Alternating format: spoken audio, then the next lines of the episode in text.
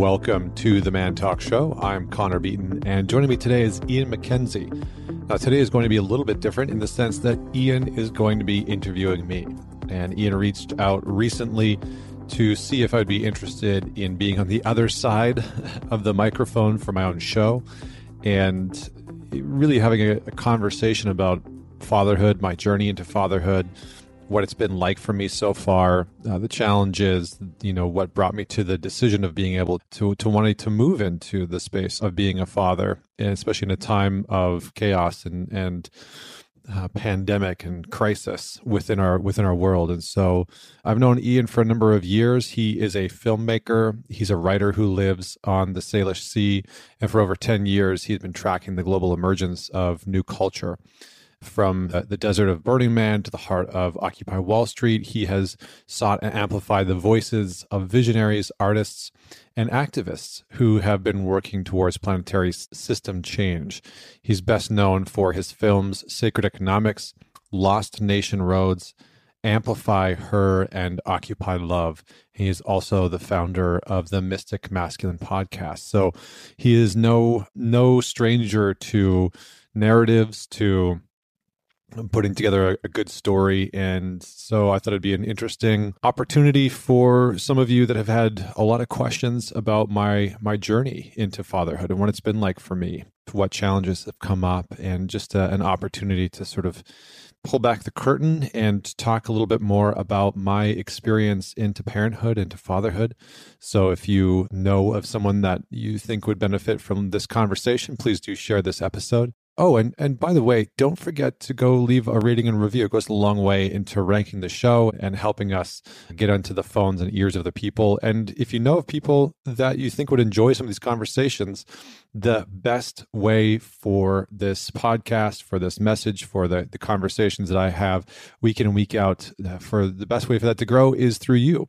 And so if you ever feel called, if you're ever having a conversation with a friend and you're like, you know what, I listened to a podcast that's about this, I would be deeply honored and grateful for you to share this message. So uh, don't forget to share the podcast as well. So without any further delay, please welcome Ian MacKenzie. Good to be here. Good, man. Good. Well, we, uh, this is obviously a little bit I don't know if backwards is the right word, but it's a little bit of an unusual format from what we usually have, and I think that's I think it's good. Uh, you know, you reached out and offered to to chat with me and sort of interview me about my experience of coming into fatherhood, and I've had quite a few people recently through Instagram and Facebook, and just you know through email and whatnot, asking me a lot of questions about what my experience has been, and so I, I sort of welcome this opportunity for you to to dig into some of those questions that I think a lot of people have. So I think, you know, in many ways, you're going to kind of guide the conversation today. And you're a father as well of a two year old, two year old son, right? Mm-hmm. Yeah. Yeah. And so, you know, I'm, I'm, sure that you'll contribute along the way as well. But I'm looking forward to this conversation about about fatherhood. Mm, beautiful. So is that it? That's over to me. That's it, man. That's okay. all you. I'm just gonna I'm just gonna hand the reins over. If there's anything else you want to mm. uh, preface in this conversation, or uh, you know, I've told them a little bit about you, but if there's anything else that you want to maybe say about giving some context for this mm. conversation or container, I think that's welcome. Okay. Yeah. Thanks, brother. Thanks for saying yes. Yeah, I'm really appreciating the opportunity to speak with you about fatherhood and, and coming to fatherhood and maybe what it's been so far for you because I do you think there's some power in in having fathers get together and be able to speak about it in this way. I spoke with uh, Sacred Sons, one of their co-founders, Adam Jackson, about fatherhood as well, and it was such a really mm-hmm. beautiful conversation. And so I thought, you know, pass it along here and hold this kind of uh, um, moment for you. Cool. Um, Thank you. Yeah. So you know, without further ado, I mean, one question I'd love to know is, did you always know you wanted to be a father, or did it, you know, come on when the conditions were right? You know you met the right woman or whatever it was. Yeah you know i'm curious your relationship to that. Yeah i mean there's a sort of an interesting journey or evolution to get to fatherhood. You know i think for many years i kind of resisted the idea of being a father for a number of reasons. Mm. and most of which sort of revolved around or were consumed by the idea that who i was a decade ago was someone who uh, was woefully ill equipped to take care of another human being, in my perspective. And most of that was predicated on the very close proximity that I had to the realization and the understanding that I could barely take care of myself. and and I've always kind of held this this framework or belief that certain roles in life should have some pre-qualifiers some prerequisites you know? Much like when you enter into college or university there are prerequisites that you must have in order to get into that space in order to move into that space. You know you have to have gone to high school uh, you have to have your diploma you you have to have proven in some way that you've done some some work in order to step into that arena mm. of college university. And in our culture there there is none of that when it comes to parenthood right? It's mm-hmm. sort of it's a free for all it's like anybody can get in there's no prerequisite doesn't matter.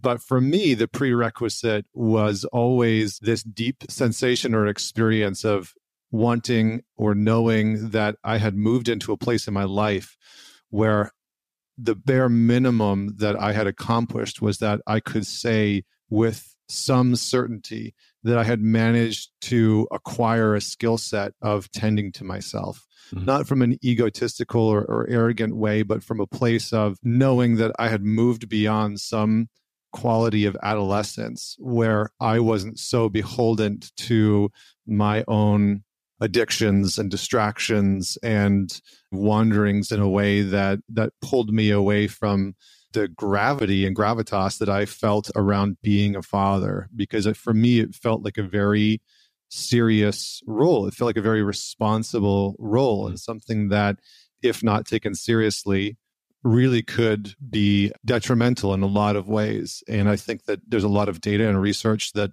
I've come across over the years that emphasizes that, that the role of the father is quite important, much like the role of the mother. And so for me, there was this felt responsibility of knowing that if and when I did step into that role, that it was something that I wanted to have been prepared for in, in some way.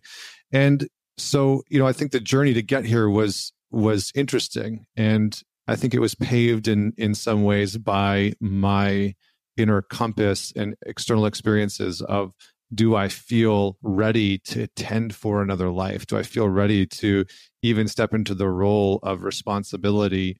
And do I even want to bring another life form into this world? Because I think if, if I'm really being honest, a lot of stepping into this role brought about some quite profound existential questions that caused me to look at the time that we're living in.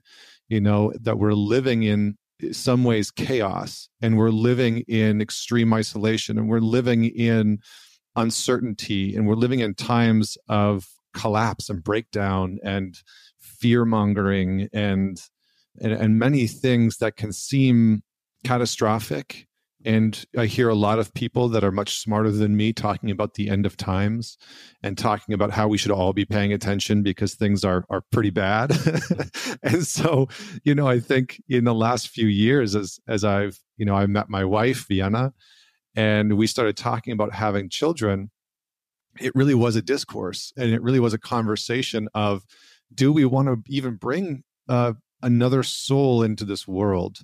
And is that something that we can tend to something that we can give attention to something that we can do in almost like the the noblest fashion with the responsibility that comes along with that everyone knows right? Everyone knows regardless of whether you are choosing to be a parent or it's thrust upon you everyone knows that there's a certain responsibility that comes along with that that we maybe sometimes don't want to look at or acknowledge but in many ways there there was this questioning of man do i even want to bring a child into this world that can sometimes seem really on the brink?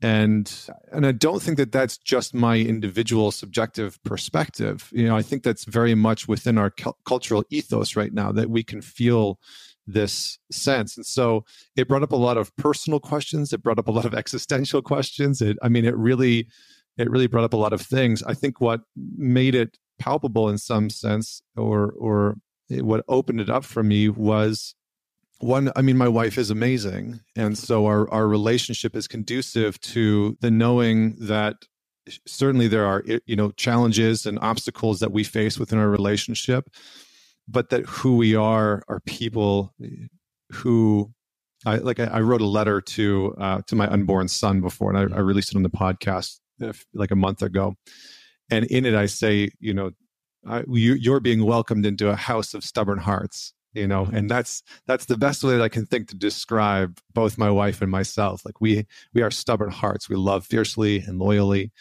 and we are stubborn. And so that has its own unique challenges but um but there is deep love. And i think that welcoming a child into our space and creating room within our family and expanding that family um, there was sort of a knowledge that that that child would be welcomed into an ecosystem that had love in it and that's that's something you know that's actually something in a world where not a lot of kids get that hmm. and not to come at it from a, a, place of wanting to bring children into the world from an altruistic standpoint you know out of hope or future generations or anything like that but to know that we could at least provide in some ways like the bare minimum mm-hmm. which was a loving embrace you know?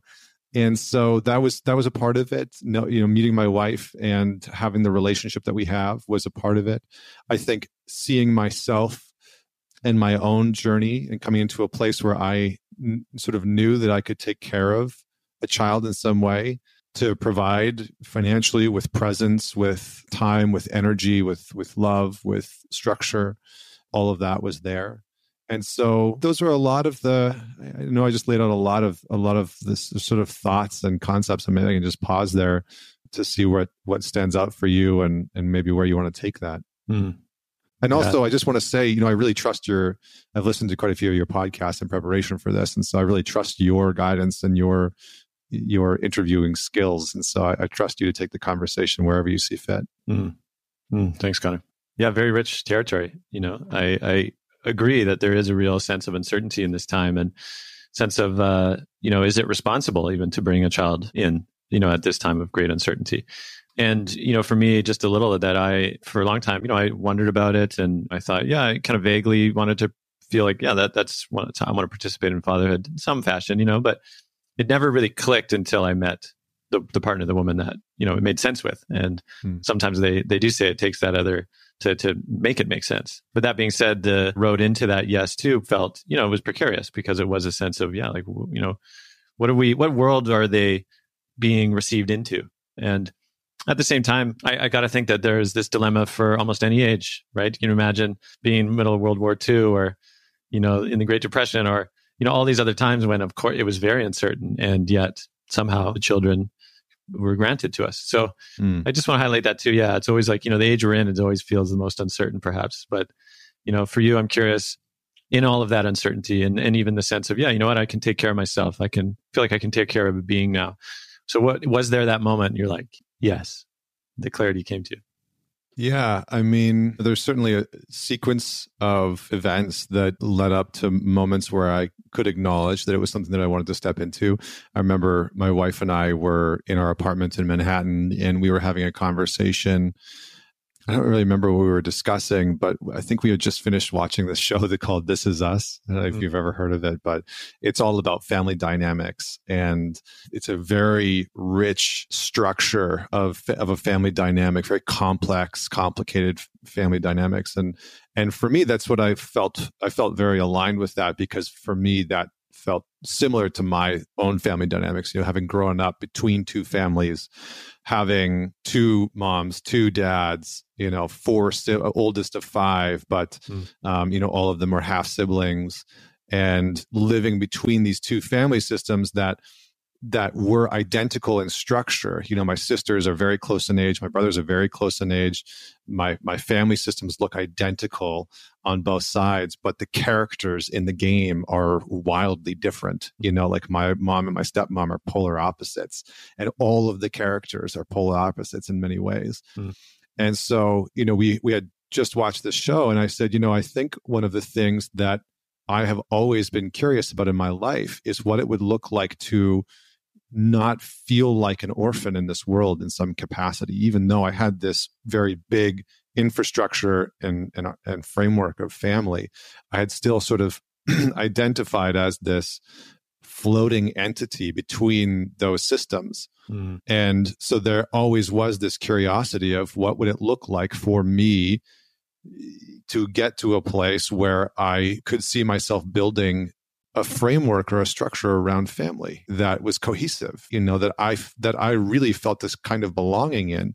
And then to commit myself to become someone who could provide a sense of belonging for a child you know in a world where belonging is a very fucking difficult task right? It's a very difficult task in our modern mm-hmm. culture to feel a sense of belonging. And and you know in a lot of ways our modern culture is built on the idea of selling belonging marketing belonging to people and and distributing belonging and getting belonging through virtual likes and thumbs up and comments and shit like mm. that.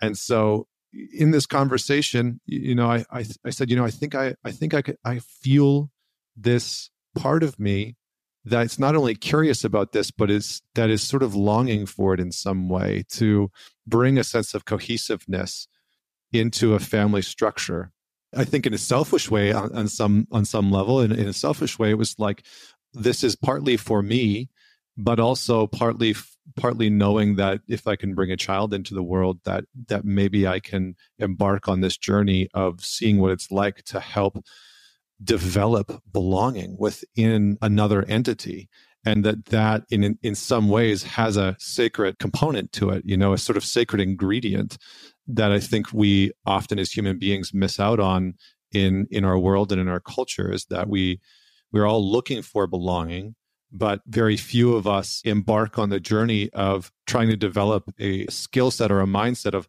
how do we actually create belonging for others mm. in a very meaningful way and and so i think that that was also a part of the the thought process and you know my wife was very open vienna was very open to you know, having kids or not kids. And we, we kind of went back and forth for years, truly.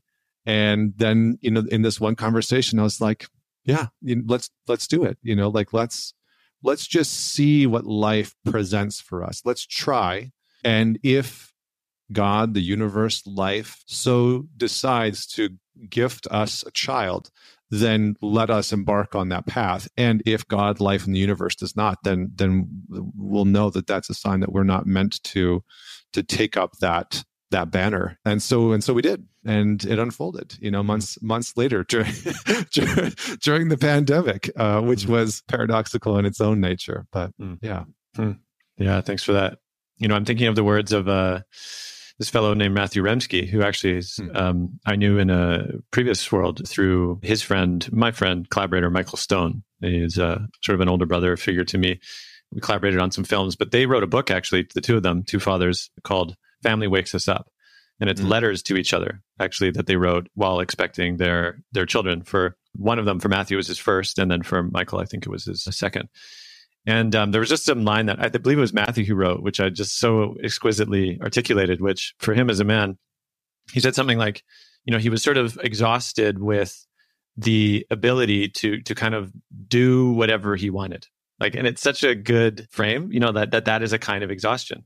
That mm-hmm. it, this kind of like, well, you know, I'm just to be be beholden to oneself. You know, he had a partner, of course, that he was just like, you know, I'm actually looking forward to losing ability because I'm kind of exhausted by it, you know, and yeah and I never really, you know, I felt it before. I read it before my son Oren was born as well. But afterwards as well, I really started to appreciate that even more of this kind of, uh, you know, part of this what you give up consciously, actually, right? To to to make sacred in a way, which mm-hmm. is of course the origin of the word uh, sacrifice is actually to to make sacred, to offer something mm-hmm. up. And so I wonder for you on that approach to the actual birth, and I will love to get to a little bit of the birth story in a moment, but maybe in the final approach, you know, a few words about the the pregnancy and that time and the anticipation. Yeah, I mean, my experience was a little counter to I, mean, I love that sentiment and I can I I can see how many many men come into fatherhood in that way. Mine was a an experience that was a little bit different than that in the sense that it was almost the opposing force as we you know found out that we were pregnant and you know I found out that I was going to have a son I couldn't help but be met with this experience, this really deep experience of feeling my adolescence bubble to the surface and sort of kicking and screaming of like, you know no I, like i don't want my my complete independence taken away my complete sovereignty over being able to do whatever i want to do whenever i want to do it and almost like a grieving of this adolescent self that had actually i realized and came into contact with the understanding that i i had actually been living in that way for a very long time and here i am rounding the corner to 40 and and i could feel this part of myself that had become very embedded into my identity. You know, that this, there was this part of me that really loved being able to do whatever I wanted to do whenever I wanted to do it, however I wanted to do it. And I had actually cultivated a very deep connection to that quality of independence that I really valued. And I valued it almost what I realized in coming into fatherhood is like, I actually valued that maybe above almost everything else. Mm. And so to come into contact with this understanding that that independence was now going to be infringed on by this entity that was dependent on me mm. was in some ways to move into the space and the and the grieving process of my truly of the last legs of my adolescence mm. and to allow myself to feel angry and to feel sad and to you know sit in meditative you know inquiry of what what would, would it be like to not be able to sleep through the night and to have a child wake up every two and a half hours? And mm. how might i respond to that and to feel this visceral reaction in my body of anger? You know like i had been slighted in some way that this you know this child needed something from me.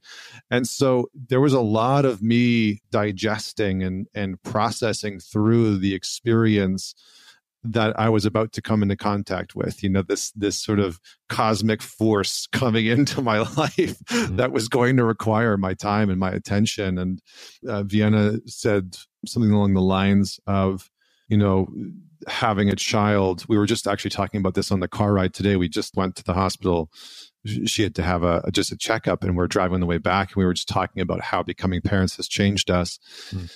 And she she said, you know, I think the thing that has surprised me the most is how I have begun to learn how to love through responsibility, like by being mm-hmm. responsible for him. My son's name is Code, um, but by being responsible for Code, I've actually learned a deeper, like rung or well of love. Mm. And I think that that holds true for me as well. You know, I've found that there's this quality of unconditional love, of grace, of, of gratitude, of appreciation that has been ignited within me out of this responsibility for him, with him, my responsibility as a father. And I think that those things exist in other parts of our life. You know, I think I've certainly felt this in my in the work that I do with men. I felt it within my career. I felt it within the organization that I've built, but not anywhere near to this mm-hmm. degree of responsibility, you know, to have this sort of weight thrust upon. And so I think in many ways there was a lot of things that led up to the the birth that I had to uh, manage through myself. You know, mm. Vienna and I talked constantly about how we thought our, our relationship would change and and how you know we might change as individuals but i think those pieces were the really important parts for me certainly coming to contact with that adolescence that that didn't want to relinquish freedom. I mean, I'm glad you've surfaced that too, because I do think it's something that often is not quite given its proper space, you know, within that approach. And mm. specifically, I think how, you know, from a cultural perspective, that there would be a really proper ceremony right around that time mm-hmm. for fathers to actually kind of have that space to really grapple with that part of themselves, which is being asked to to die you know, and I wouldn't say to death in the sense of that's it. You know, you you don't get to be, you know, connect to your own boyishness anymore. That that's that's a uh, a fallacy in a way that you lose that. But you're right; it is a kind of you are the center of the universe orientation needs to be sort of properly put down, and mm-hmm. that often that that is the function of ritual, specifically around the fatherhood time to prepare the man in a way to step into that seat because like you said i mean it doesn't go willingly mm-hmm. because you know if it's been there for a while and and properly in a sense is there that um they really the need to kind of compassionately but fiercely say okay that time is over. And i wonder for you yeah was there any ritual that was held by other men that that helped you across that threshold? Yeah yeah great question and absolutely. So a part of my process was a, a group of men that myself and a good friend of mine, Mark Groves, have created to support men that are in a similar space. They held uh, a father initiation ceremony for me. And, um, you know, fortunately, unfortunately, however way we want to look at it, it was virtual just because of the nature of where we are right now. But it was a beautiful, potent, and transformational experience that I didn't know I needed. Mm. You know, that I didn't know was so required. And I think it also brought me into the awareness of how few men have other solid men to support them through that trans- transition period in their life into this monumental change and responsibility. You know, they held this ceremony for me and it was wonderful because they they allowed me the space to s- disclose what was coming forward for me and what I was being feeling confronted by. They shared with me who they who they saw me to be mm. and who they saw the father within me to be and and sort of gave language to him mm. which was really fascinating to have men that have been in my life for years speak to the father that they've always seen in me was such a profound experience because I had never really, you know, we we don't really come into contact with all of the archetypes of ourself constantly. And so to have other people that we trust reflecting back the, this archetype was really profound. Mm. Um, and it gave that adolescent part because I I brought that into the space and said this part of me is really struggling to let go. And so they created a space as well for for me to give that adolescent part a voice to be heard by other men who were already fathers to be seen by their men who had stepped into this role before and to say you know i i'm i'm sort of kicking and screaming here and like not wanting to move into this space mm. and for them to to show me what it was like to be a parent in that moment mm. you know, and and to help that part relinquish control and relinquish power and to be seen by the father to be seen by that archetype and so you know in many ways that ceremony i mean it gave me a tremendous amount of strength and assurance and value in being able to find direction into the role to sort of like don the robes of the father mm. in in some ways and and put and sort of put those on to be initiated in by other men who are fathers was such a beautiful experience uh, and men that that aren't you know but for them to allow the the boys in them the the teenagers in them to speak to the father and me and and what they've seen in me and so all of that ceremony was incredible and and it also gave me a chance to to to grieve that part you know to mm-hmm. grieve that adolescent who had really been thrashing around in the world for so long. And I think in the, you know, Francis Weller said, I lived 36 years of my life pretending to be me. And then I got to let go of that. And I think in some ways mine was exactly the same. You know, I lived 36 years of my life pretending to be me and, and, you know, creating this sort of persona mm. and t- to have that radically shifted in the instant of my son entering into the world was, was a very interesting experience. So mm. yeah, so that, I mean that ceremony was profound in a lot of ways for for many many different reasons and and, and parts. Mm. Beautiful. Makes me think. Uh, I really appreciate this term, fatherling. You know, mm. that's like uh, sort of you're you're a fatherling, just coming out of the new uh, new birthing process too. And I wonder about that process. You know, it's I, the birth stories are to me they're sacred stories, right? Like they mm. they shouldn't be spilled in any context at any moment, you know. And sometimes they're good to keep for a while before sharing anything. But I would love to hear if there is something for you, you know, that you do wish to share around mm. that that portal, because you know, for me it was deeply shamanic, you know, in the way that mm. I'd been I'd been around uh, at least one other birth by that point, which is a friend, a close friend's daughter being born.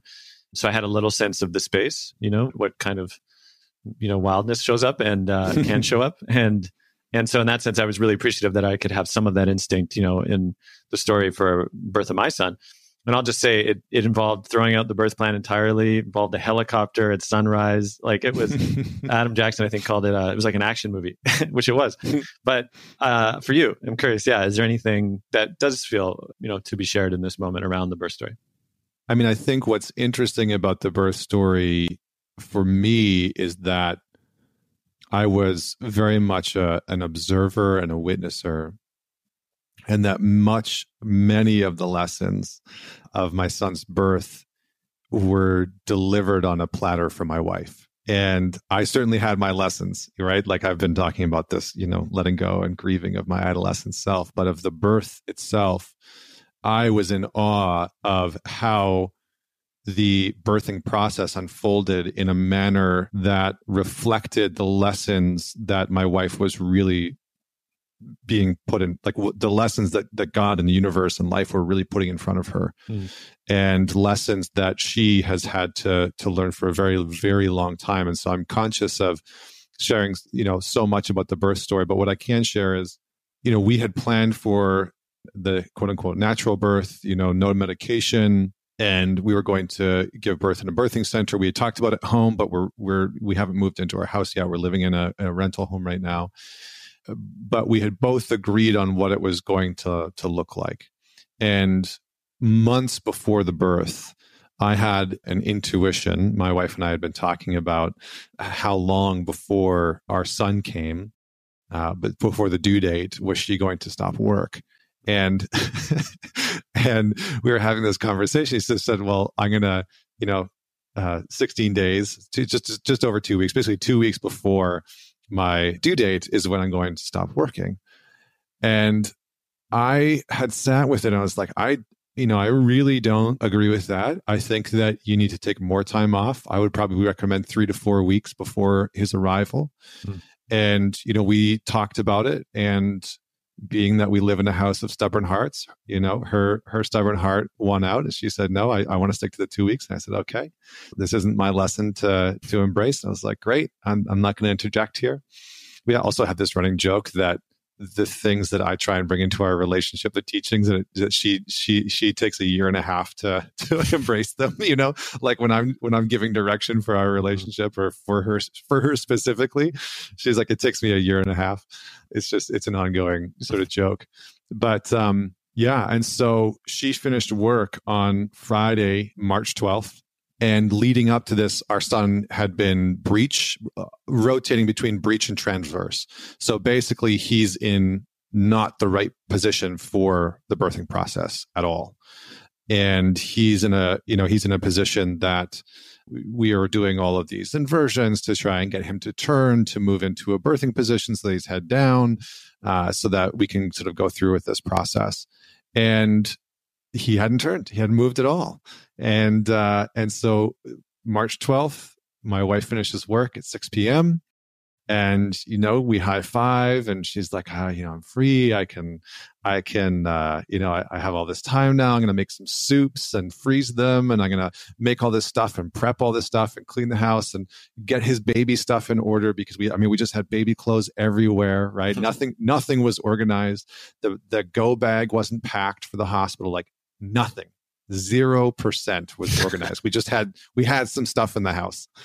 She, you know, she was finishing up a, a program and so she, she, was like, you know, I have one more module to record. And I said, well, don't record that tonight. You know, it's Friday night. It's like by this time it's seven o'clock. I was like, let's just have dinner, relax a little bit. You can record tomorrow or Sunday. And so we go to bed that night.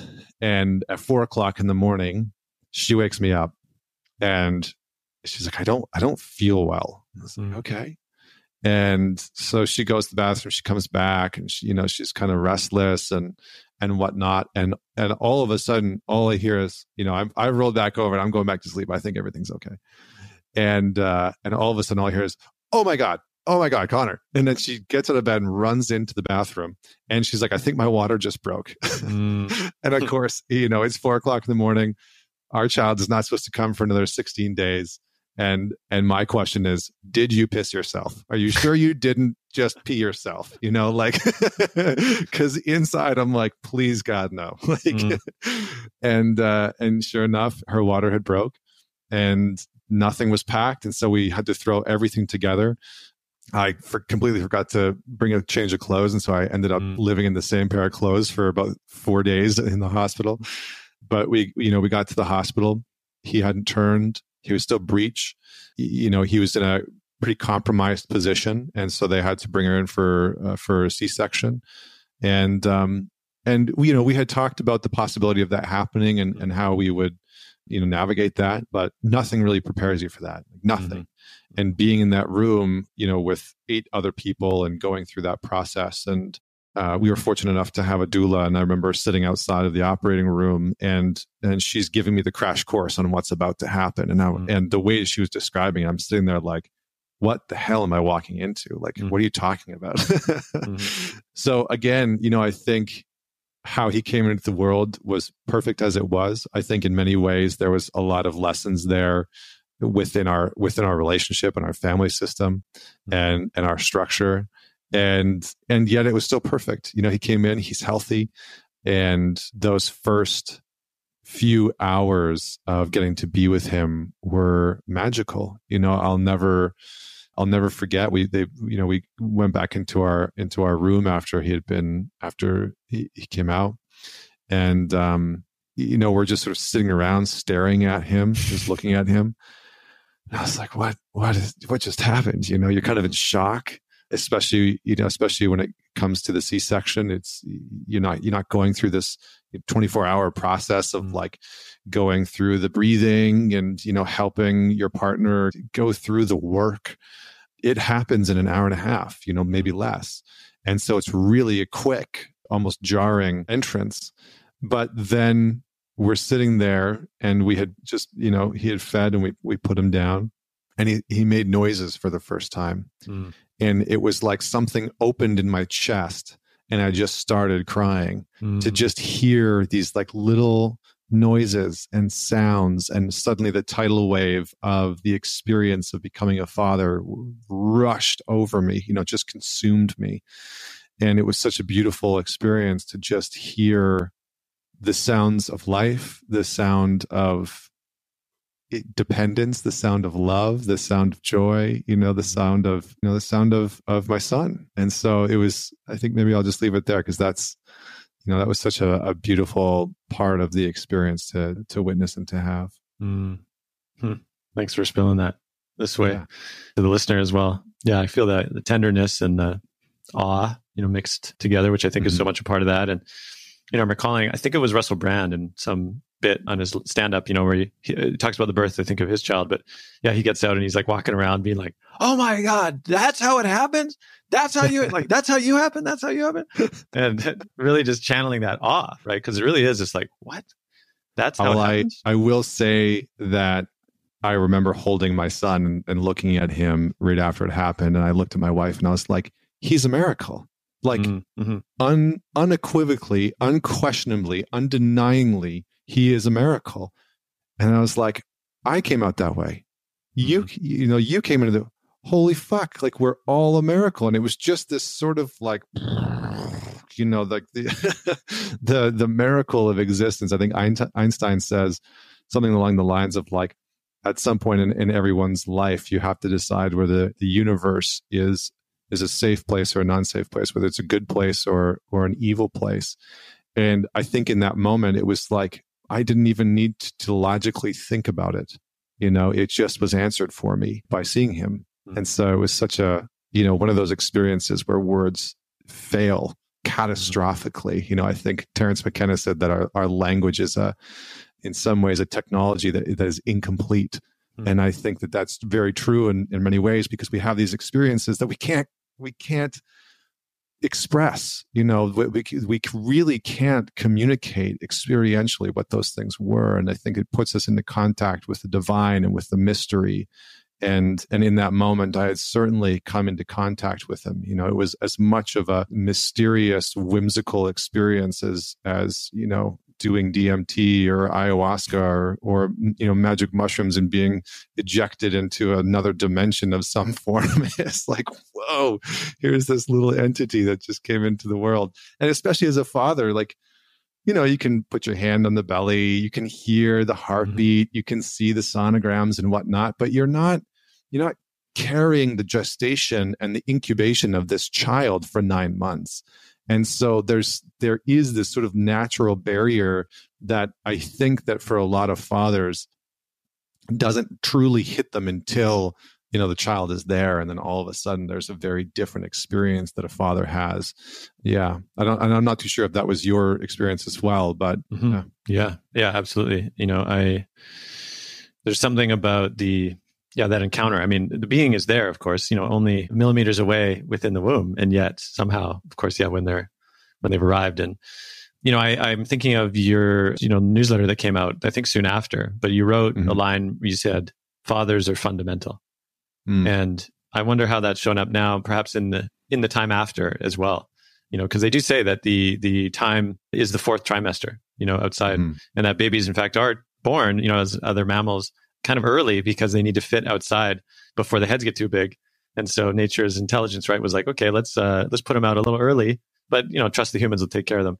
And I'm curious how the role as father has shown up for you now in this time after. Yeah. You know, I intentionally created space for myself to be away from my business and to just be present. And I think in many ways, when I say fathers are fundamental, I, I believe that the presence of a father plays such a significant role within the child's life. You know, that the archetype and the mythology around fatherhood is and and almost always has been this this one of presence and yet enigmatic non-presence you know that the that the father is both when he's there he's there in such a degree that that his presence is what speaks the loudest. And when he's not, what's felt the most is that his presence has vanished.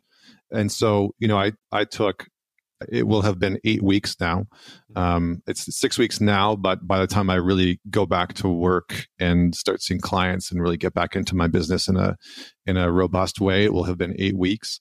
And that felt important for me to carve out this sort of out of the womb, secondary womb cocoon that I could be a part of, you know, and that I could be a part of my son's coming into the world and to just be with him and to have his neural pathways and his nervous system form with mine in the safety of the environment with my presence fully there. Mm-hmm. and i i get that that is in many ways it's a privilege to be able to do that. Not everyone can do that. And you know unfortunately our society does such a a disservice to family systems writ large, you know, for mothers and fathers in general to be able to be present for a child when it enters into into this form of reality. And so so that that really was my commitment. I I think there's probably more that I can say, but I think the biggest piece for me has just been being present. You know, being present for the 2 a.m. changes and mm-hmm. being present for the 715 in the morning, you know, we've we've got five and a half, five hours of sleep, and my wife needs more, and so I take him downstairs, and you know, he comes with dad on you know making coffee and doing breath work and all those types of pieces, and and then to just sit with him, you know, to to just be with him, and and I think that has been such a gift for, again, selfishly for me as well, to just know that as he entered into the world I was able to be there for him in the way that in which I really wanted to. You know, th- it was important for me as a man, as a father, as a husband to be able to to be there in that capacity. And you know, I did a lot of work on the back end to ensure that that could happen. You know, I I really worked my ass off for the last year and a half, knowing that this was an aim for me to be there for my son when he entered into the world because I know I won't always be there. There's going to be times where I'm away and leading weekends and doing retreats, and you know th- those things are still important for me. Uh, former mentor of mine, Philip McKernan, I'll never forget. He was on stage talking about becoming a parent, and he said, "Yeah, I would live for my kids. I would literally take a bullet for them." uh, or I would die. I would die for my kids. I would literally take a bullet from, but I will not live my life for them. Mm. And I think that that has, in some ways, uh, speaks a lot to fatherhood. You know that that we are present for our children in a very deep, meaningful way, as as we define for ourselves, and as you know, as we as we can based on the research and based on what we know of being fathers. But but that we're there for them without compromising our purpose you know, without compromising what gives us meaning, without compromising what fulfills us as a man, so that we can continue to fill our own internal cup and, and have that peace so that when we are present, we can be present.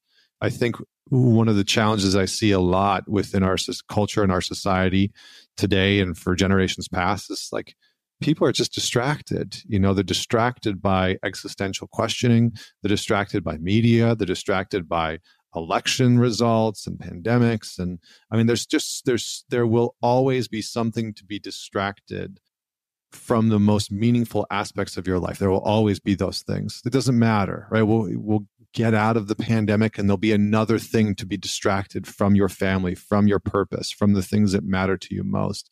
And for me, I think part of the the thing that I think is so fundamental about fathers is that we can do ourselves service by committing to the responsibility of full presence when we can give it right? And and to align and structure our lives in a way at least this was my aim and this is my belief. It doesn't mean that everyone has to you know coincide with it. And it doesn't even mean that it's right. But for me it was important to align and structure my life in such a way where i could just be there and to know that he doesn't really need anything else from me right now other than to take care of myself and to be there and to love him and to hold him and to have skin to skin and to feel what it's like for him to sleep on my chest and i mean that's just bliss you know and so yeah I, am sure we could probably go further into that topic but i, I would mm. say that mm. that's yeah thank you connor you know we could turn towards the relationship too which is you know also in a tender moment and you know you interviewed uh, stephen jenkinson not too long ago on the podcast and you know he spoke about the necessity of the parents actually to not turn their purpose into parenting. Mm-hmm. Actually, how vital that is, because that is often the sway, right? Of course, all the duties and the laundry and the dishes and the rest, and that the necessity of actually tending to that cup, that well of the relationship with your partner is vital to then be that which, you know, springs forth to actually support your parenting from a resourced place. And so, that's uh, I, I, just see it over and over and over in in new parents as well. They just completely get obliterated by mm-hmm. the very real challenges and really the absence of the kinds of support that would make the project you know more just more possible because it's sort of uh, if, unless one is really surrounded by a lot of people who are willing to do the kinds of work that is useful which i'll just say you know often the separation between friends now starts to creep in uh, pretty quick yeah which is mm-hmm. those that have kids and get it and those that don't.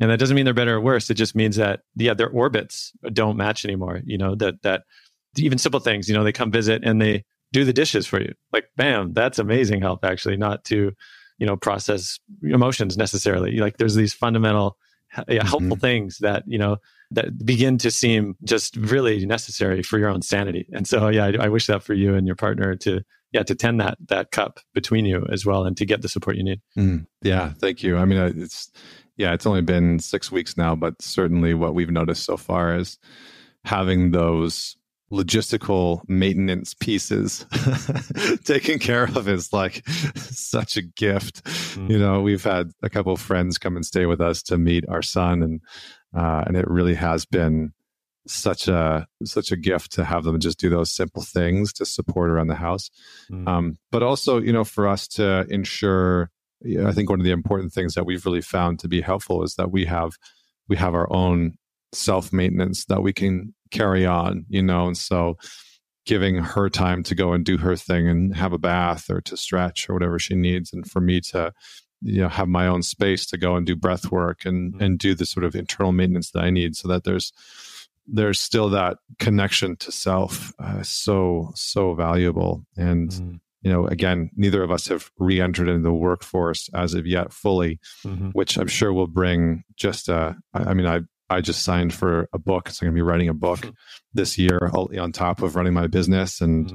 and she will be as well in the not so distant future. And so it's going to bring its own own level of uh, of reorganization. You know, I think mm. that's what children really do is that they they bring us a, a, certain quality of reorganization that's hard to describe and, and I think hard to experience in life without them, you know, because mm. otherwise you can sort of organize things the way that you want. And all of a sudden, when you have this entity in, inject itself into your life, you you sort of have to organize things around them in a certain fashion, and that is both very valuable and i think it's a very t- teaching experience if we allow it but it can also be wildly frustrating you know mm. wildly frustrating well you know i uh, interviewed recently a fellow named uh, ramon parrish who's an instructor at uh, naropa and mm. in our interview we talked a bit about fatherhood but yeah he said uh, his toddler reorganized his nervous system which uh, i was like boom that's really good. So all I, all I can say is uh, get ready because you know the the that is coming and and it seems to be part of it. And you know i'd love to return to this maybe a year from now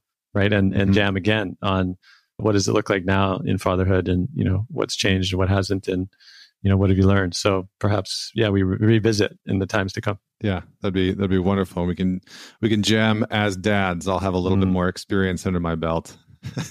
Beautiful. Wonderful. Thanks so much ian. And uh, thanks for everyone that's that's tuning in.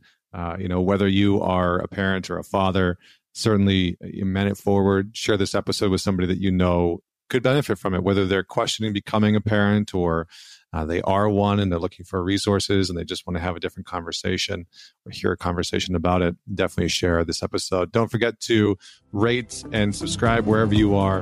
Until next week, this is Connor Beaton signing off.